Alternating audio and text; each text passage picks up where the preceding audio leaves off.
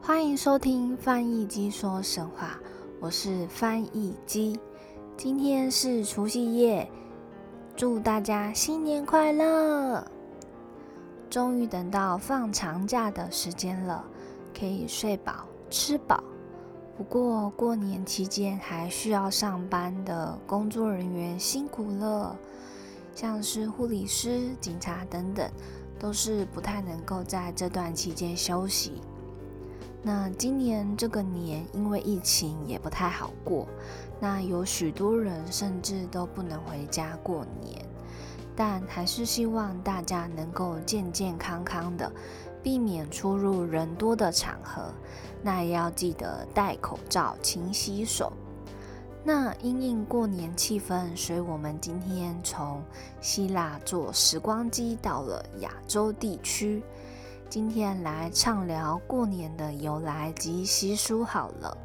我想，关于过年的由来，大家应该耳熟能详的故事，就是有一位怪兽叫做年，他每隔三百六十五天都会下山到人间捣蛋，世间的人们不堪其扰。有一天，他们想到了一种方法，在年兽下山时。家家户户关紧门窗，准备一顿美味的饭，并在门上贴上红色的纸，还有放鞭炮来驱逐它。没想到年兽非常的害怕，并逃之夭夭。因此，每年到了这个时候，就会有围炉、贴春联、放鞭炮等传统习俗。那今天另外要跟大家分享的故事是在台湾过年的由来，这个真的不是特别有印象的耶，除非是真的要看过一些书才知道。那早期的台湾呢，相传很喜欢祭拜，那不论是什么神啊、鬼啊，都会祭祀，不过却忽略了在供桌上为神灵举蜡烛灯的。灯猴，那就是人民呢就会忘记准备祭祀，以谢谢他的辛劳，因此灯猴特别的不悦。那神明在一年结束后就会回到天庭，向玉皇大帝禀告人间的状况。那有一次，灯猴就趁着这个机会，大肆的渲染人类的不是，哎，像是台湾人就是浪费食物啊。而且还把汤圆拿出来玩呢，不懂得感恩。而玉皇大帝听到后就大发雷霆，决定要惩罚台湾人，发布天旨，要让台湾岛沉没海底。而众神明听闻后，觉得怎么可能，纷纷劝阻玉皇大帝。不过自古以来，君王一言既出，驷马难追，还是无效。不久后。土地公于心不忍，便偷偷下凡转达人间。台湾岛即将沉没，要大家做好准备。而同时，土地公也跑向观世音菩萨求情。而这时，众神又相聚天庭，向玉帝求情。那在民间的百姓知道台湾岛即将沉没后，不想连累神明。便日夜焚香，请神明回天庭避难。而玉帝兼民神知道民间送神之后，因为缺乏神灵的庇护，于是就派遣天兵天将下凡镇守。于是就成了日后十二月二十四送神、二十五神游下降的由来。那因为台湾人也是虔诚的祭祀、求神拜佛。那玉帝感受到民众的虔诚，那再加上观世音菩萨与众神的求情，便撤销了旨意。不过民间这时候还不知道玉帝已经赦免了人间，晚上准备一顿丰盛的晚餐，为了就是能与家人一起共进最后的时光。以求就是在黄黄泉路上啊，之后要上黄泉路了，没有东西可以吃。那接着就全家在一起，然后就是在这个即将面临谢绝的时刻，就聚在一起。那这就是日后除夕夜要围炉，然后还要守岁的由来。那到了隔天，百姓呢发现，哎，其实台湾岛并没有沉入海底，哎，于是又焚香酬谢神灵的庇佑。并且会出门互探邻居平安，见面会互道恭喜，也会到寺庙祭祀，同时在到了隔天也会转到外家，也就是拜访亲戚，也就是说所谓的回娘家。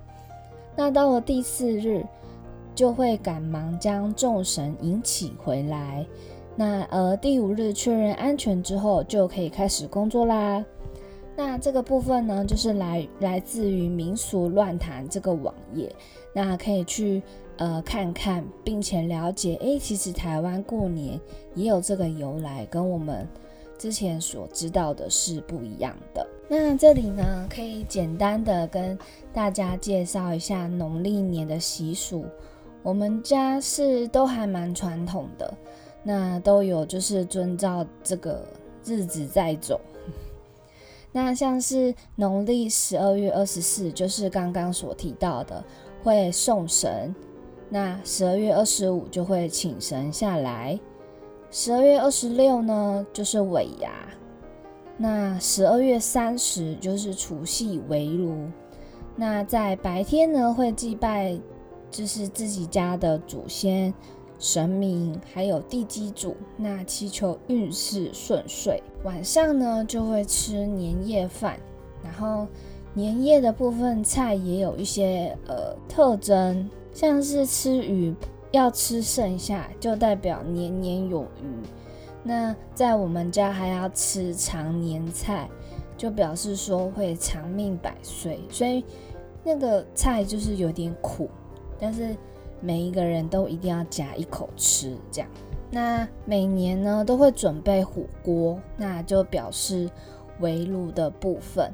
那另外除夕那一天还会有压岁钱呐，守岁，就是一定要过了十二点才可以睡觉的这个部分。那到了大年初一，就是所谓的走春，大家就会开始出去。像是前往寺庙或者是庙宇拜拜，祈求新年平安。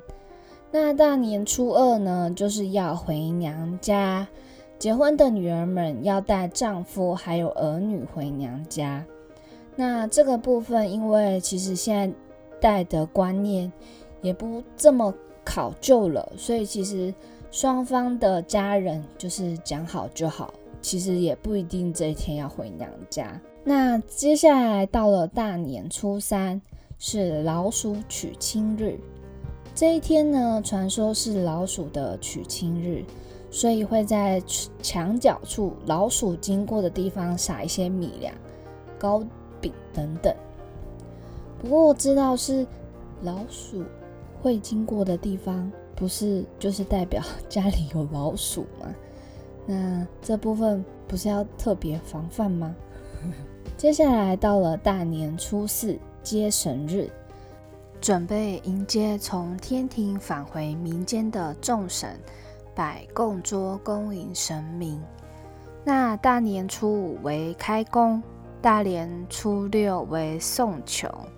那有些餐厅会到今天才会正式营业，并且就是还有大放鞭炮，送走贫穷的意思。那在大年初七祭远行，传说这一天如果天气晴朗，代表人的身体安适；那如果是阴雨天，则代表疾病瘟疫。大年初八诸星下界的日子，传说这一天是稻谷的生日，如果天气晴朗，则一年丰收。天气阴的话，则代表欠收。大年初九拜天公，这天是玉皇大帝的生日，凌晨零时到四时都会鸣放鞭炮，祈求新的一年风调雨顺、平安健康。所以大家就是在呃凌晨零点的时候，都会听到很多的地方在放鞭炮。那这个就是要庆祝玉皇大帝的生日。接下来快转一下，我们就到了初十五元宵节。那这一天呢，是新年中第一个月圆的日子，所以又称上元节。那这天呢，可能就是会以前就是会提灯笼啊，看灯会。那现在就是有一些因为疫情都取消了，那也就表示欢乐的新年时光也结束了。那说完过年的习俗，今年刚好是牛年，而这个牛又牵涉到十二生肖，在这里刚好也想要与大家分享十二生肖的由来。有没有转得非常的硬？相传在上古时代，人类请求玉帝是否能以十二种动物作为各年的名字，让一般平民百姓能方便记忆。但要选哪一些动物呢？总不能抽签决定吧？玉帝思考了会儿，决定办一场渡河比赛，邀请各路的动物来参加。取前十二名作为十二生肖，那各个动物听了跃跃欲试，毕竟要让自己的种类能够扬名天下，非常的不简单。而小老鼠跟小猫咪也想要来参加，作为好朋友的他们，小猫咪在前一天晚上跟小老鼠说：“嗯。”明天的比赛，我怕我起不来，可以拜托你叫我起床吗？小老鼠说：“好。”于是到了比赛当天，小老鼠确实有叫小猫咪起来，但小猫咪一直叫不起来。于是小老鼠只好放弃，自己一个人到了比赛现场。所有动物选手都站在起跑点，开始准备出发。到了渡河现场，小老鼠跟水牛说：“水牛，我身子小，能否在你的背上载我一程？”水牛想说：“好吧。”那游着游着，快到了河的另一边时，老鼠便率先跳下牛背，成了第一，而牛慢了一步，为第二名。第三名为湿哒哒的老虎，兔子也透过其他动物渡河，成了第四名，而第五名为刚去其他地方捕鱼的龙。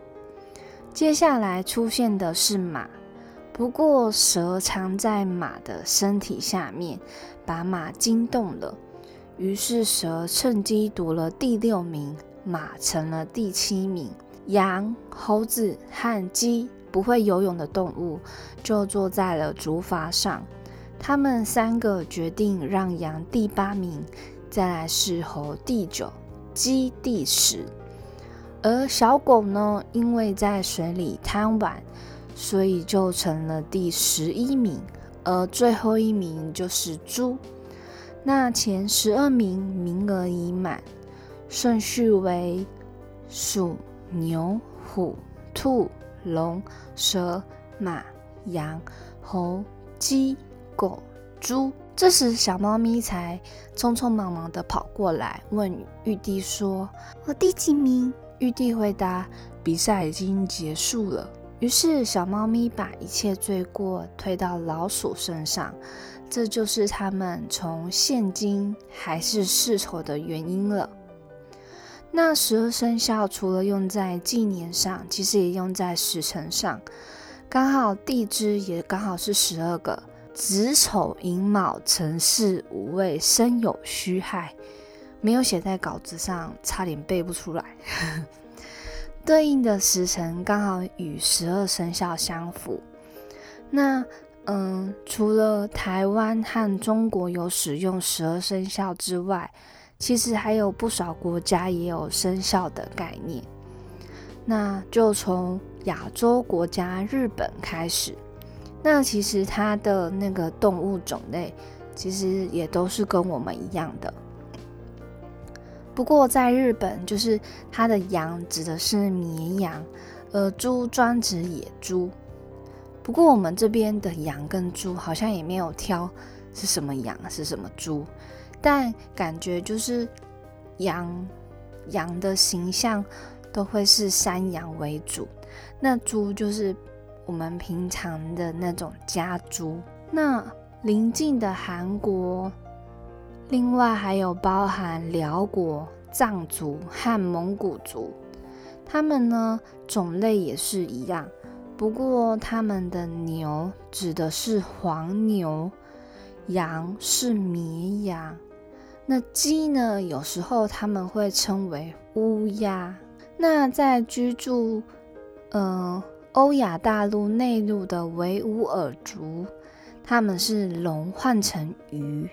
猪也指的是野猪，所以他们的顺序就成为鼠、牛、虎、兔、鱼、蛇、马、猴、鸡、狗、野猪，也是居住在欧亚大陆。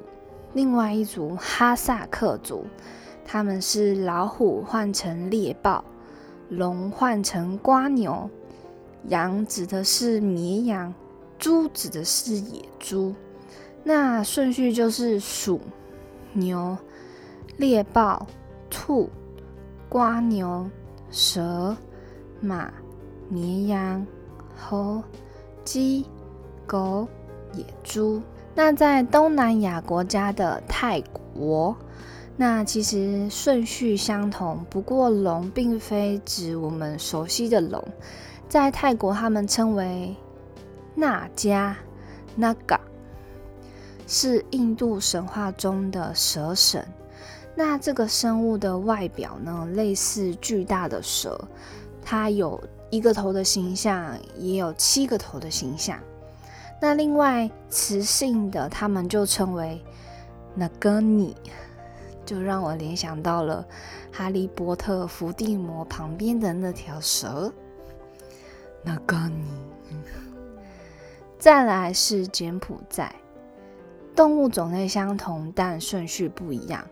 我觉得这个才是最贴近原版故事的一个，因为老鼠就是一个比较诡计多端啦，所以他把呃老鼠排最后，牛是第一名。那顺序就是牛、虎、兔、龙、蛇、马、羊。猴、鸡、狗、猪、老鼠。那在越南呢？牛指的是水牛，而兔子则对应的是猫。那有说法是说，兔子在越南话的读音很像猫。那还有另外一种说法是，当时越南并没有兔子，所以用猫代替。那所以顺序为鼠、牛、虎、猫。龙、蛇、马、羊、猴、鸡、狗、猪。那另外有些国家也有生肖的概念，不过和我们就是不是一样的了。第一个要介绍的是缅甸。缅甸的话，它星期一是属虎，星期二属属狮子。星期三上午属牙象，是有象牙的大象。那星期三的下午是属无牙象，没有象牙的大象。星期四属老鼠，星期五属天竺鼠车车，星期六属那加龙，就是刚刚我们所提到的。星期天属金翅鸟。那金翅鸟也是印度神话中的一种巨鸟，那它的形象就是有全鸟的形象，也有半人半鸟。那鸟身肚脐以下是老鹰，然后肚脐以上则是有那个人的外形，天王的外形，只有嘴巴是老鹰的嘴，然后有露牙齿，头呢戴着。呃，尖顶宝冠，双发呢披肩，手戴着手环，然后全身是金色的。那后面的翅膀是红色。那另外还有跟大家介绍的就是埃及，埃及是母牛，母是那个母羊座的母，应该就是大公牛的意思。然后再是山羊、猿人猿，然后驴子、螃蟹、蛇、犬、猫、鳄鱼、红鹤。狮子、老鹰。那希腊的国家呢？其实也是跟埃及相同，不过猫换成了老鼠，那并且也多了鸭子，所以它的顺序一样也是母牛、山羊、猿、驴、蟹、蛇、犬、老鼠、鳄、红鹤、狮子。鹰还有鸭子，那再来还有介绍一个国家是尼泊尔古龙族，它的生肖就比较短，那就是鼠、牛、虎、猫、鹰、蛇、马、羊、鸟、鹿。那其中还有印度，他们总共是有三十六个生肖，我就不一一赘述了。那其实上述的国家生肖都有在维基百科找到，那只是就是今天整理给大家。那今天分享过年的习俗和由来，还有十二生肖的故事，希望能借由这一集，能让大家更了解传统的习俗文化。那现在因为时代的进步，有些观念也都。慢慢的改变。那刚刚有提到过，像是回娘家这部分，其实双方讲好就好，而且其实也不一定要全家都在除夕围炉过年。那像我们家就是在小年夜围炉，对。不过还是想要带各位听众聊聊以前传统文化的美。那如果说有我没有说到的习俗，欢迎各位听众都可以留言给我。